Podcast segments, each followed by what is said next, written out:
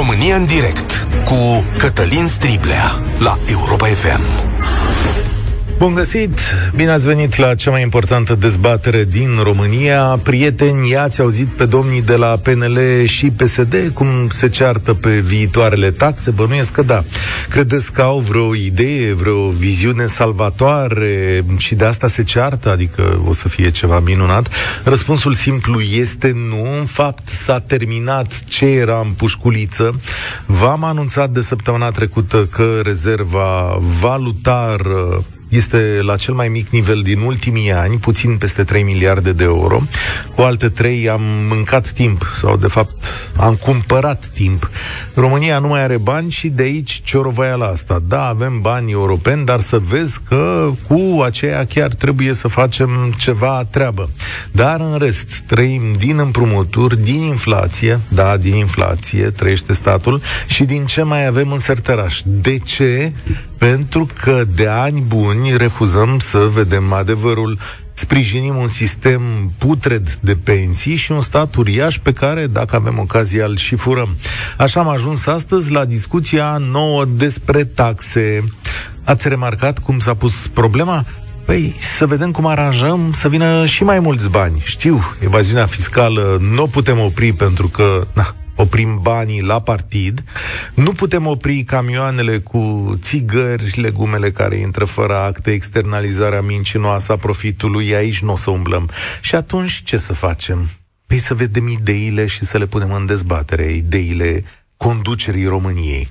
Prima vine de la domnul Câciu. Fiți atenți, ministrul de finanțe, ele, Câciu, da? Domnul Câciu, ministrul de finanțe. El spune că trebuie taxați bogații. Bogații însemnând oamenii cu mai multe case și mai multe mașini. Sincer să vă spun, cam sunt de acord cu el. Câtă vreme impozitul pe venit este de 10%, iar o micro-întreprindere de un milion de euro este taxată cu 1 sau 3%, eu sunt de acord cu plata unor impozite mai mari și mai multe pe case și pe mai multe mașini, în mod evident. Domnul Ciolacu spune că susține și el treaba asta, că e măsură social-democrată, el așa știe să explice. Dar mai face ceva domnul Ciolacu, pune și un dușman în ecuație și zice cota unică, că e perimată și ar trebui schimbată, că nici nu mai e cotă unică și că oricum și-a atins capătul vieții. Da, dar de ce uită mereu domnul președinte Ciolacu este că statul român compensează cota unică cu o uriașă taxare a muncii. Astfel, chiar dacă dai 10% din salariu, statul te arde până pe la vreo 76% prin cease. Știți bine povestea cum face. Și de-abia aici apare în ecuație și PNL-ul. Domnul Câțu este specialistul în problemă și el știe că partidul lui va fi pulverizat dacă se atinge cineva vreodată de cota unică. Așa că el propune o măsură tocmai pe dos față de cea a PSD, rămâne cota unică, dar să tăiem din CAS. Asta chiar ar pune niște bani în buzunarele oamenilor. Și mai vrea domnul Câțu reducerea TVA ca să stăpânim inflația, adică jos cu TVA-ul. Bun, ok, de acord. Atât de mari sunt diferențele dintre aceste propuneri încât mi-e teamă că nimic nu se va întâmpla. Iar problema nu va fi rezolvată câtă vreme nu ieșim din minciună. Iar adevărul arată așa să-l repetăm ca să-l înțelegem. Statul nu vrea să aducă evaziunea fiscală în cote responsabile. Nici o parte din populație. Statul nu vrea să-și restructureze cheltuielile ca să nu strice rețeaua de partid. Impozitele pe venit sunt mici în România, dar munca te costă de te rupe. Iar asta e o povară pentru săraci, nu pentru bogați. Ca să rezolvăm toate astea, trebuie să vorbim. Așadar, încotro ne îndreptăm. 0372 069 599 0372 069 599 Ce propunere ai tu către mai mari zilei? Ce taxă ar trebui modificată cu prioritate? Dom'le, cât e o taxă cinstită pe muncă? Și cum zice cetățeanul uh, Marcel Ciolacu, și-a atins cota unică această capacitate de a face bine, poate nu mai poate nici ea să genereze capacitate bine. Hai să vedem din tot ce am pus pe masă ce-o fi bine, ce-o fi rău, ce așteptați de la oamenii ăștia, cum facem că până la urmă trebuie să trăim cu toții bine și echilibrat, nu? România în direct este și pe Facebook, mă uit și acolo printre mesaje, sper să reușesc să citesc dintre ele. dar ne auzim la radio chiar acum, iar primul care vorbește este Zoli. Salutare, Zoli! Bună ziua, salutare! Mă ascult de mulți, mulți ani și îmi face plăcere să intru în direct și mi-ați luat gura din, uh, din gură vorba. Care? Ia să Exact aceste lucruri aș fi vrut să punctez și eu. Că în momentul în care auzim că eficiența de uh, încasare a taxelor a ANAF-ului este undeva 30 ceva la sută, atunci e absolut normal să nu aibă statul bani. De ce nu se efi- eficientizează încasările impozitelor decât să se scoată alte impozite noi și noi? Eu pus pe câmpul muncii de 27 de ani și am văzut multe în timpul acesta. Și exact de aceea aș vrea să văd ceva îmbunătățiri la încasarea taxelor decât să apară taxe noi și noi, că dacă stăm și ne gândim că un salariu de 1000 de lei acum 10 ani cât valora de fapt și cât valorează de fapt astăzi, atunci ne punem întrebarea, până când se mai poate? Fii atent. România strânge din taxe și impozite cu ajutorul ANAF 26% din PIB. Ăsta e cel mai mic procent pe care îl are vreo țară din zona asta. Mai mic e în Irlanda, dar acolo e o excepție că știi că sunt filme, firmele alea mari, gen Google și Facebook, care își declară veniturile acolo și e o chestiune mai, mai complicată. Dar în rest, să știi că lumea ajunge și la 45%. Asta e în Franța, Belgia 43%, Danemarca, nu mai știu, 46%. Vezi diferența? Adică oamenii aia chiar strâng impozitele și după aia vin și cu niște taxe mari. Aici, domnule, nici nu strângem impozitele, dar, sincer să zic, impozitul pe venit e și mic, adică toată lumea trece pe lângă chestiunea asta, nu? Așa ar fi corect dacă am calculat doar partea acesta.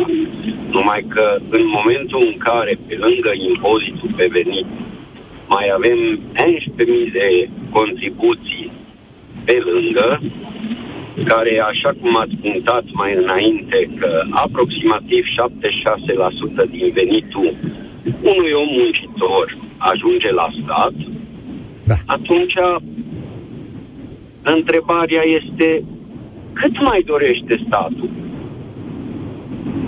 Statul are nevoie de bani. Spunem tu de unde să ia. Uite, acum, în afară de, să zicem că îmbunătățește colectarea fiscală, mai este necesar vreun bir pe noi? Uh, Eu zic că nu este necesar încă un bir peste ceea ce este, ci cheltuirea acestor bani un pic mai bine. Da, ar fi bine să fie așa. Îți mulțumesc tare mult, Zoli. Cu cheltuirea o să fie mereu o problemă. Hai să spunem adevărul. Deci câtă vreme statul nu se va restructura, tot cei mici, onești și muncitori, oameni ca Zoli, care aleargă pentru mia aia de euro ca să dea încă, pă, cât, încă aproape 1000 de euro, tot ei vor fi taxați că e cel mai simplu, atât poate statul român. El nu reușește să oprească evaziunea aia fiscală la țigări, la legume, la ce mai e. Știți voi o mie de moduri mult mai bine ca, ca mine. Statul nu poate să tragă o frână acolo. Dar când îl prinde pe Zoli, pe Zoli poate să-l prindă. Are Zoli două mașini? Pac, l-a luat. Are Zoli două case? Casă și apartament. Că și-a făcut că a vrut să trăiască mai bine. Pac, l-a luat. E bogat. Vedeți, e social-democrația asta, dar tot pentru pe, pitici, cum ar veni. Marian, salutare! Avem multe propuneri pe masă. Ce trebuie să modifice în viitorul cod fiscal? Vă, vă salut și o să intru direct în subiect să nu risipim timpul uh, aiurea. Ia. Deci, ar fi una dintre variantele care cred eu că ar fi echitabilă. Cu cât tai mai multe salarii minim sau cu cât ponderea bă, salariului e mai mic, cu atâta impozitul este mai mare pentru companie. Asta ar fi o variantă care ar echilibra oarecum balanța și cu o justificare corectă din partea statului care ar putea să spune, domnule, cu cât omul ăsta trăiește mai prost, cu atât o să mi-l lași în grija mea mai devreme, cu atât eu voi cheltui mai mult cu el ca să-l... Stai, stai, stai, stai un pic. Deci tu zici cu cât câștigă omul mai prost, impozitul plătit de companie să fie mai mare? Corect. Păi, da, asta e... Bun, hai care sunt mai multe lucruri aici. Eu înțeleg, e un pic de logică inversă. Adică nu vrei să-l plătești bine, îmi dai mie bani la stat, ca, ca să-i compensez eu, îi dau eu în viață. Adică asta Corect. ar fi o taxă suplimentară pentru angajator, propui tu, pentru că, de fapt, știi cum e acum noi... Nu, doar, doar ajustarea taxei, că taxa este aceeași, e vorba de impozit, nu trebuie o altă taxă. Bine, Doar da. că impozitul să nu mai fie fix de 16% și să crească 17, 18, 20, 25, 50, în funcție de cât reprezintă cota de salarii din venitul tău. Aha. Păi și cum, nene? Eu dacă am salariu mai mare, vrei să plătească compania mai puțin pentru mine? Adică, da, pentru că, na, să descurcă omul de unul singur? Păi da, dar plătește oricum mai mult uh, din, pe salariu. Da. Am înțeles. E, e nouă pe perspectivă. În general, statele procedează tocmai pe dos. Domnule, are omul salariu mic, plătește mai puțin, ăla cu salariu mai mare plătește mai mult. Dar tu o privești doar din perspectiva angajatorului, să le spunem oamenilor chestiunea asta. Adică te și spui, domnule, an- angajatorul, dar știi că acum salari, salariile brute sunt la noi. Adică plătește un dar salariu... Mai iarăși o diversificare a impozitului în funcție de ce faci? Adică produci ceva, e ok, plătești un impozit, știu eu, 16%, ai venit cu marfa de la tine, ți-ai înșirat-o pe tarabă, o vinzi și doar ne iei banii, atunci nu mai poți plătești tot 16%, plătești 20%.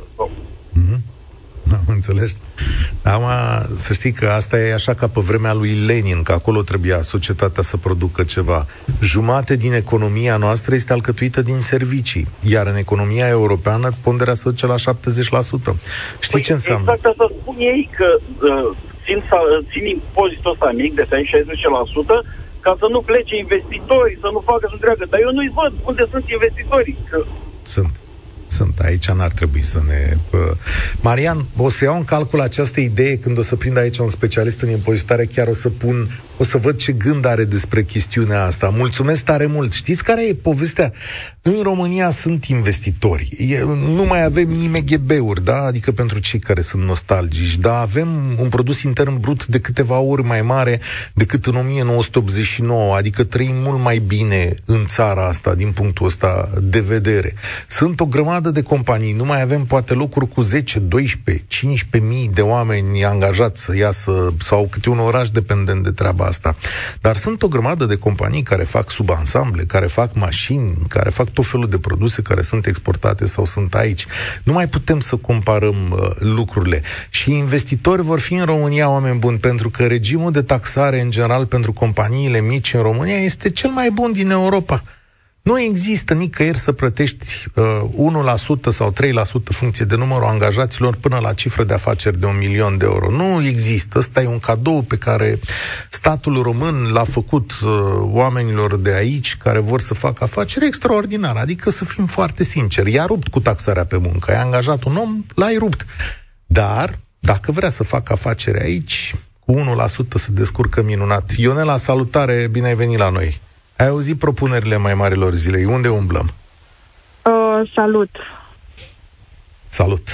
Uh, salut, bună ziua tuturor! Uh, sunt interesante perspectivele de până acum, dar uh, întrebarea ta de fond, eu rețin că este care ar fi o taxare onestă. Uh-huh. Uh, mie discuțiile noastre de până acum nu mi se par tocmai oneste. Uite, chiar și expunerea asta că 1% este un cadou, că este o minune. Uh, 1% este să încurajezi uh, micile întreprinderi sau întreprinderile care au cifre de afaceri până într-un milion, cum zici tu, să-și desfășoară o activitate în România. Ori vezi tu că nu e singura taxă care se aplică unei uh, companii. În momentul în care ajungi să faci o cifră de afaceri de până la un milion, Uh, de regulă ai și niște salariați și la salariați ai niște taxe destul de măricele. Dacă vrei să scoți banii din uh, compania respectivă, mai ai și un impozit pe dividende, mai ai și un CASS care ți se aplică da. acolo. Deci nu Sigur. e o singură taxă, este o discuție care se duce într-o direcție puțin uh, incorrectă din punctul meu de vedere. Normal că îți vrei și banii de acolo, dar să mă ierte Dumnezeu, 1% este paradis fiscal, adică uh, 1% mai sunt și alte mine. cazuri și mai sunt și alte situații. Aici, dar, la noi în uh, Europa?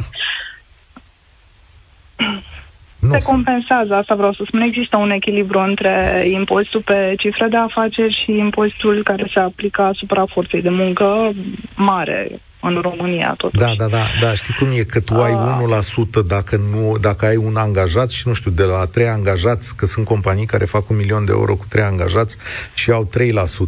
Deci cu 3 angajați, nu știu dacă îi plătești cu câteva zeci de mii de euro ca să zici că i-am...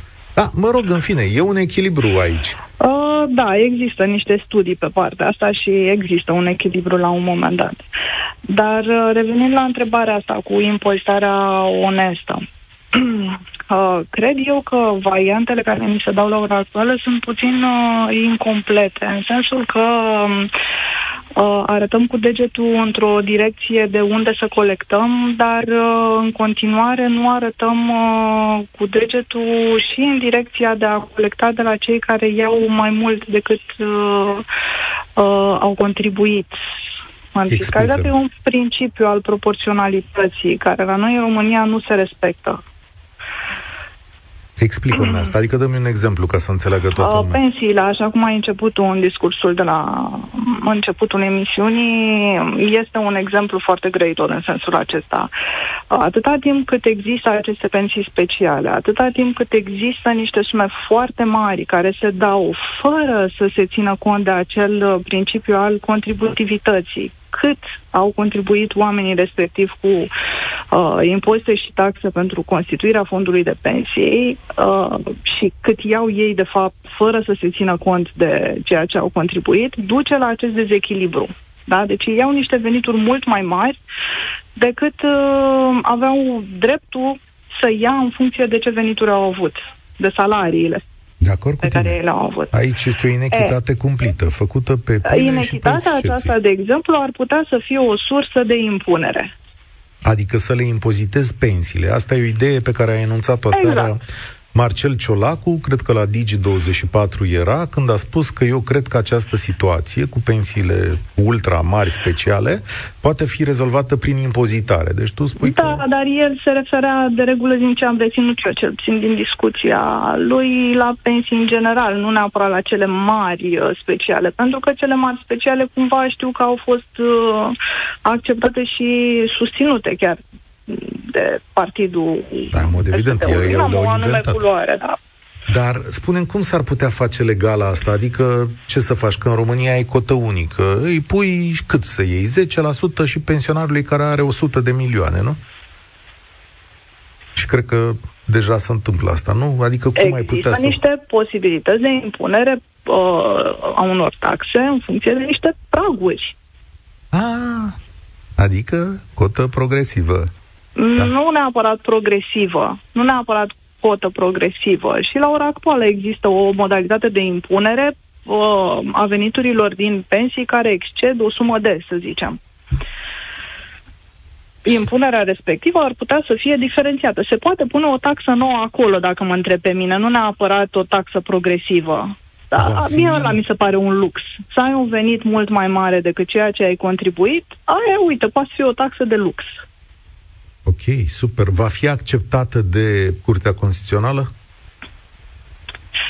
Păi aici mergem cu discuția spre această taxă de lux, cum este numită în uh, presă, și pentru cei cu mai multe proprietăți și mai multe uh, locuințe. Iarăși, aici uh, gândirea este tot socială, așa puțin spre ceaușist, mi se pare mie um, așa o opinie perfect sinceră și directă. Uh, hai să mergem la ăla care are un venit uh, puțin mai mare și care și-a permis să cumpere o casă și o mașină în plus și să-i luăm la banii că, uite, și-a permis să aibă ceva în plus. Dar uh, nu ne gândim la faptul că totuși omul a muncit ca să-și ia cei bani în plus. Uh, luând o construcție nouă, tu încurajezi niște constructori să construiască în continuare, încurajezi să există o forță de muncă în domeniul construcțiilor în România care este așa într-o uh, direcția bătăii vânturilor, ca să zic așa, forța de muncă migrează foarte mult de la noi și ce rămâne trebuie susținut și încurajat să rămână Um, să nu mai zic, când ai niște apartamente în plus, mai ai niște cheltuieli cu niște um, elemente de mobilier, mai ai niște um, diverse alte cheltuieli cu niște întrețineri, mai uh, generezi niște um, posibilități de a cumpăra de la oameni. Deci, practic, mai multe apartamente încurajează puțin un uh, mediu de uh, investire Uite. în diverse uh, sectoare de activitate. Și... Dacă, să zicem, că obții venituri din chirii, mai ai și un impozit din chirie, uh, ori o suprataxare în direcția asta, eu cred că iarăși va duce la niște dezechilibre. Da, eu rețin ideea asta, asta e singura. Îți mulțumesc tare mult, Ionela. Foarte interesantă discuția. În realitate, discuția asta este despre singura taxă care s-ar putea concretiza.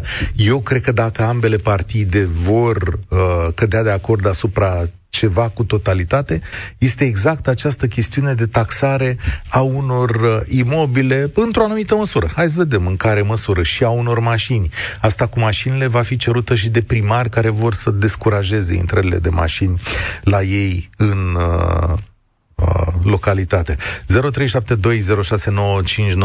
cum arată taxarea onestă în România? Claudiu, salutare, bine ai venit la România în direct.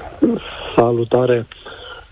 Uh, aș vrea să nu deviez discuția foarte mult, pentru că uh, să deschidem uh, discuții, cum s-au deschis despre pensii și alte lucruri, fiecare dintre ele sunt uh, subiect pentru zeci de emisiuni, uh, luând istoria ultimilor 30 de ani și realitatea uh, din zilele noastre, așa că uh, legat de taxarea efectiv de taxarea onestă, așa cum ai propus-o tu, ca discuție, uh, Uh, eu aș avea, uh, să spunem, un ușor mic alt punct de vedere. Uh, taxarea, oricât de onestă ni se pare sau nu ni se pare nouă, ea trebuie pusă în contextul general al funcționării instituțiilor statului, a modului în care toate aceste taxe se întorc către cel care plătește, ceea ce în acest moment România este o țară absolut minunată, este extraordinară, trăim foarte bine în ea, să nu ai nevoie de autoritățile statului, fie că este vorba de asistență medicală, uh, poliție, justiție sau administrație. Știi ce spune un stat uh, deștept aici? Zice, da, dar și așa plătești taxe puține. Uh, este foarte adevărat, însă treptat, treptat, în această haide să spunem ușoară nebunie care începe să s-a generalizat și se adâncește de la, de la an la an, cu lipsă de perspectivă din, în toate sectoarele în care se știa și acum 25 uh, de ani că în, pe linia pe care se pornise nu vor mai fi oameni care să plătească contribuții din care să pot să susții pensii și vei pierde un echilibru. Toate aceste lucruri se știau, mers înainte din motive mult dezbătute și în, și în emisiunea ta și în, și în alte emisiuni. Uh, problema principală este ce se întâmplă cu aceste taxe, pentru că dacă ele, uh, menționai și la începutul emisiunii, în condițiile în care ai lipsă de investiții, uh, ai un aparat de stat care este supraîncărcat și care se trăiește și se descarcă practic ca uh, venituri din activitatea unor, unor firme private care ghici ce? Uh, dintre cele, dintre cele care contribuie la bugetul de stat pentru că se ajung să plătească taxe și impozite, care este proporția între cei mari și ce firmele mici și oamenii care își plătesc taxele și impozite și salariații care nu au un cotro. Dă-mi o soluție aici la ce spui. Că această uh, imagine pro- este, da, din păcate, din păcate, soluția, uh, soluția uh, în primul rând, perspectiva este, este sumbră și o văd ca uh, om care funcționez în sistemul privat din 1991 și sunt independent și uh, pe picioarele mele, uh, perspectiva cea mai, uh, cea mai alarmantă care ar trebui să, să schimb, să, să fie de natură, să îngrijoreze, să schimbă lucrurile, este viteza cu care tinerii aleg să plece din țară. Da. Începând de la studii, ceea ce este o, o oportunitate absolut minunată, pe care eu, de exemplu, nu, uh, nu am avut-o, dar ulterior uh, văd ce, ce înseamnă o societate echilibrată din punct de vedere, uh, să spunem așa, uh, taxare, muncă, siguranța zilei, predictibilitate și cum se întoarce, cum sunt, cum sunt ajutați de societate. Și din păcate, nu cred că vreo taxă sau modificarea unei taxe în momentul ăsta va rezolva altceva decât câteva probleme de buget uh, Exact. Pentru anul în curs sau pentru anul viitor sau pentru următorii doi ani și nimic mai mult. Ea doar va petici, mulțumesc Claudiu, va petici o sărăcie, dar ce are de învățat România este că trebuie să-și recupereze forța de muncă, trebuie să investească masiv, trebuie să sprijine mediul privat ca țara împreună să devină mai bogată. Pentru că dacă faci aici afaceri foarte mari și foarte bune, nu se te mai doar atât de tare că la un moment dat dai 10% plus 25% plus nu știu cât și faci 7-6% pe, pe, pe muncă acolo. Pentru că dacă ai de muncă și salariile cresc de la sine, că există muncă, că avem un model de afaceri, că înflorim, atunci taxele astea nu vor mai fi atât de dureroase. Ori statul român nu-ți dă model de dezvoltare astăzi, asta spune Claudiu, dar în schimb îți dă model de taxare și zice, băi, ne mai învârtim prin sărăcia asta, Hai să vedem cum uh, taxăm ce mai e pe aici. Dar nu e neapărat nevoie de taxare. Schimbați modelul de dezvoltare și opriți inechitățile, prieteni, și diversele excepții, milioanele de excepții care sunt create prin codul fiscal la taxare. Acolo aveți, de fapt, mari probleme. Cum în România un grup de interese pune mâna pe un telefon sau a făcut lobby pe o anumită zonă, pac să vede cât o gaură la buget. Opriți chestiunea asta și acolo se rezolvă.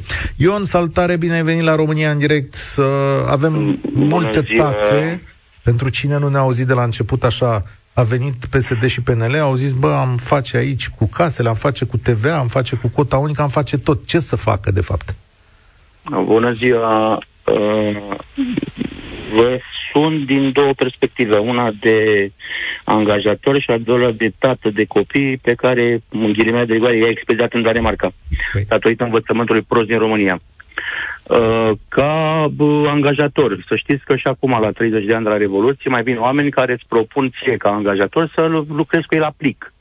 Deci, ca și principiu, dacă nu reușim să ne schimbăm mentalitatea de a gândi noi ca angajați, să zicem, că până la urmă, într-un fel sau altul, suntem toți și angajatori și angajați, mm. nu vom rezolva nimica. În a doua perspectivă, în Danemarca, de exemplu, că na, acum având copii acolo, aflu informații, uh, nici o firmă, deci uh, nu are voie să dea, angaja, să dea la angajați direct salariile. Da. Salariile se duc la fisc, de acolo fiscul și acei 33-35% cât, mă rog, are acolo cu deduceri, cu tot ce trebuie, și doar fiscul plătește salariul la angajați. Serios? Uh, N-am știut da, treaba asta, da? Da. Adică da, cum, da, statul da, da, da. îți expediază el banii la bancă după ce îi vă mânește? Da. Deci tu îi dai, da, dacă te găsește, dacă, de exemplu, tu ai un cont, că n-am, prima oară când te angajezi, nu poți să ai cont bancar danez, că să mișcă mai greu. Aha. La principiu să da, să mișcă mai greu. Dar în schimb, te presupune ai un cont revolut. Da, da, un exemplu, scuze da. de reclamă. Așa, nu-i problemă. Dar, e, dacă fiscul da. te găsește, ei și iau 55% impozit, îți dau contul, îți vor da bani înapoi în firmă, iar firma îți va da ție salariu, doar în aceste condiții. Cei 55% luați ca impozitare, ți dă în, în luna martie când se închide anul fiscal. Aha. Am înțeles. Și, și aici atunci... n-ai cum să le vizi, de asta e pentru oamenii muncitori. N-ai cum. Eh. N-ai cum să eviți, inclusiv concediu. Concediu de odihnă ți-l plătește statul, firma plătind către stat în 12 luni de zile banii pe concediu.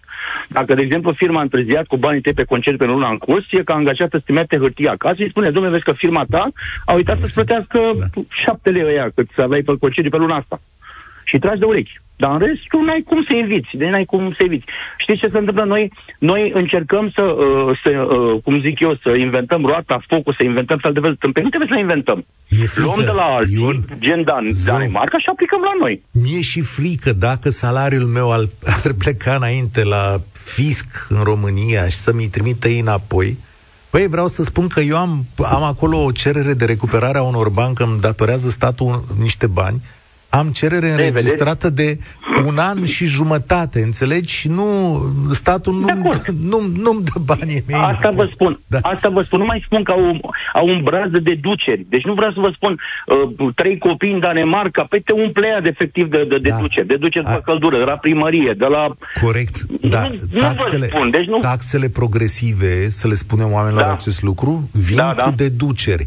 Cota Corect. unică te lasă să te gospodărești singur. Da. Noi trebuie să vedem există... nivelul societății, adică... Da, la ei nu există coșul minim. Nu există coșul minim, este coșul mediu. da, sistemul da, am ce scuze. Da. Deci este coșul mediu care este calculat pe o anumită sumă, suma aia se mulțește cu cei 5-4 membri cât ai în familie și de acolo încep deducele. Întotdeauna primul salariu este cu impozitare mai mare. Dacă ai două salarii, de exemplu, da? Să zicem că tu ca om, soțul tău câștigă un salariu și tu mai ești un after, un extra job, să zicem, da? Primul salariu cel mai mare se va impozita cu suma cea mai mare, al doilea salariu se va impozita cu 8%. Da. Uh, Plus eu... deduceri de transport la servici, uh, uh, 24 de kilometri pe sens, adică întreagă nebunie de genul ăsta, ca să totul să te scoată la muncă, nu să-ți plătească fel de fel de ajutoare și de... Dar ca principiu, uh, cea mai bună chestie mi s-a părut bestiala asta cu salariul tău la fisc.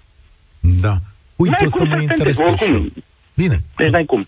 Mulțumesc tare da? mult. N-ai cum să-i fentezi. E, ai noștri sunt făcuți din fentă și noi și ei, în mod uh, evident. România e țara tuturor excepțiilor și la un moment dat când pierdem bani sunt dureroase.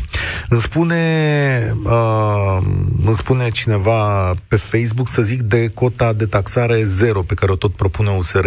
Da, chiar intenționam la un moment dat să fac o dezbatere despre asta, doar că USR n-a mai fost la putere și s-a dus și proiectul. Era interesant și merita discutat.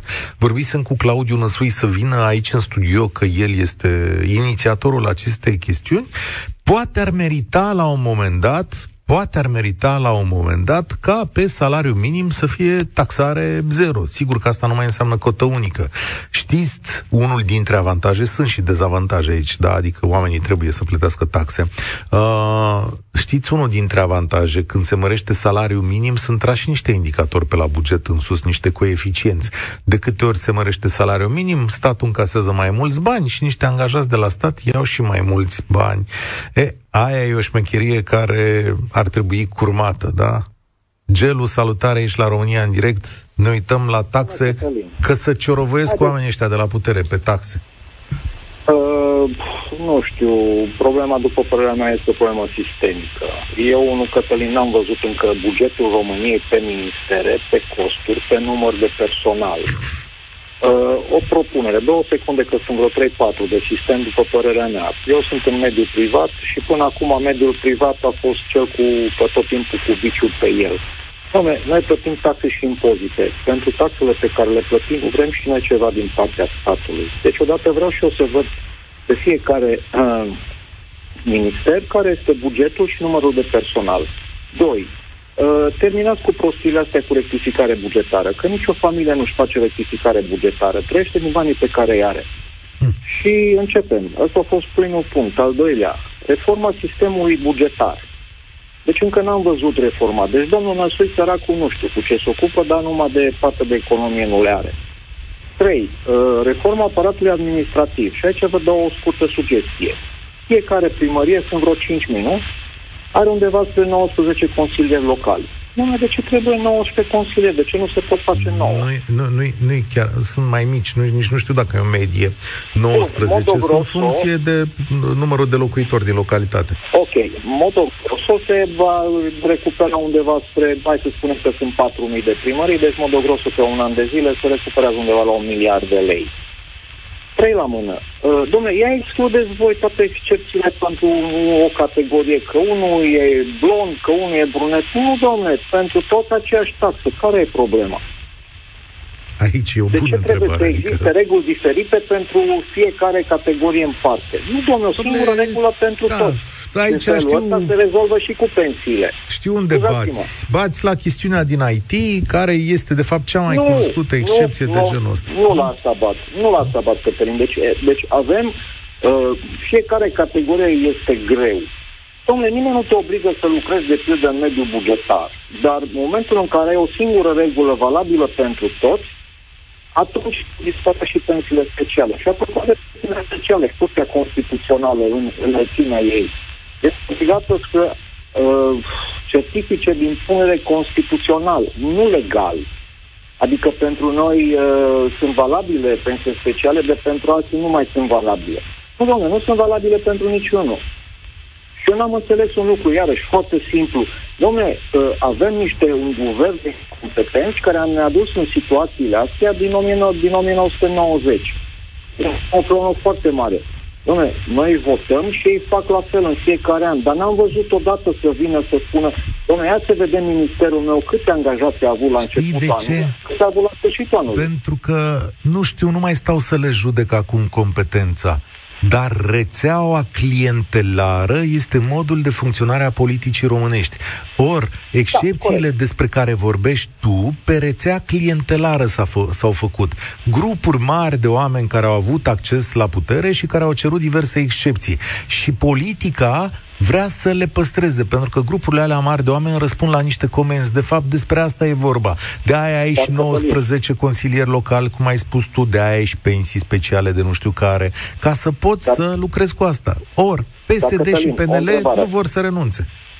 O întrebare. Ce primează acum? Aceste categorii, nu știu, nu mă refer la una simplă, mă refer la, la modul global. Aceste categorii primează sau primează România? Sau ca și țară? Tu ești acolo pus ca să conduci pentru niște grupuri. Pentru că dacă ești pus să conduci pentru niște grupuri și anumite interese de grup, ok, atunci să plătească ei alea taxele Până alea acum, și impozitele, așa a pentru că eu fost. nu le mai plătesc. Gelu, mulțumesc Atunci- tare mult. Așa a fost până acum. Haideți că tocmai l-am văzut pe domnul Ciolacu la televizor, am mai aruncat una, deci la asta nu m-am gândit și sunt curios să văd cum o argumentează. Zice domnul Ciolacu, scumpirea energiei e speculativă, adică sunt niște băieți deștepți în piață care fac niște șmecherii. Bun, domnul Ciolacu, listă de la ANRE, parcă era ANRE-ul ăla la dumneavoastră, nu? Parcă de la, pe la PSD fusese domnul ăla. Rugați-l pe domnul ăla Chiriță să scoată o, pe, o listă cu cine sunt, domnule, speculanții. Hai să vedem, că sunt chiar foarte curios. Să-i prezentăm aici la opinia publică. Radu, Aoleu, Radu, ce timp scurt îți Da. dau, îmi pare rău. Trebuie să zici esența, două Foarte minute. pe scurt. Uh, salutare întâi ție și ascultătorilor tăi. Ai menționat două uh, lucruri și anume la un moment dat că nivelul de colectare este undeva la 30%. No, cred că am Păi, zis 27, cred. 27. Uh, păi acest nivel de colectare se referă în principal la mari contribuabili, nu se referă la contribuabilii mici. Adică dacă ne uităm la datoriile marilor companii, marilor complexe energetice, marilor uh, operatori din zona petrolieră, numai în 2018 parcă Lucoilul avea datorii la stat de peste 100 de milioane de lei, care nu vor fi executați niciodată spre comparație față de mine, care mă încadrez la până în 500.000 de euro în firma pe care o am și unde la orice întârziere sunt taxat imediat. Statul nu va colecta, nu va pune popriri acestor companii niciodată. Și mai este un aspect tot legat de chestia asta. Nu le va pune popriri niciodată pentru că la rândul său statul are arierate neplătite către aceste companii. Sunt două discuții care se leagă foarte mult una de cealaltă și spuneai că și tu ai bani de luat de la uh, stat înapoi. Până când statul nu-și va achita corect arieratele către mari debitori la bugetul statului, nici nu poate emite pretenția ca acești debitori să achite corect impozitele către stat.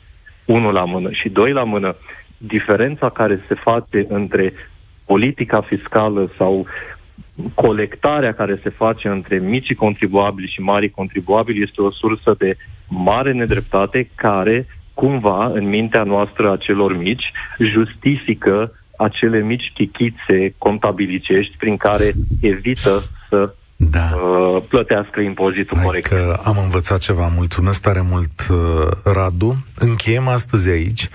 Vedeți, domnii Câciu, Câțu, Ciolacu, realitatea e un pic mai complexă. Sunt sigur că o cunoașteți și tare mi-e teamă la finalul acestei discuții că tot pe oamenii ăștia mici care muncesc al naibii de mult o să-i împovărați dacă nu vă iese reforma asta fiscală. Onestitatea și echilibrul îl acceptăm.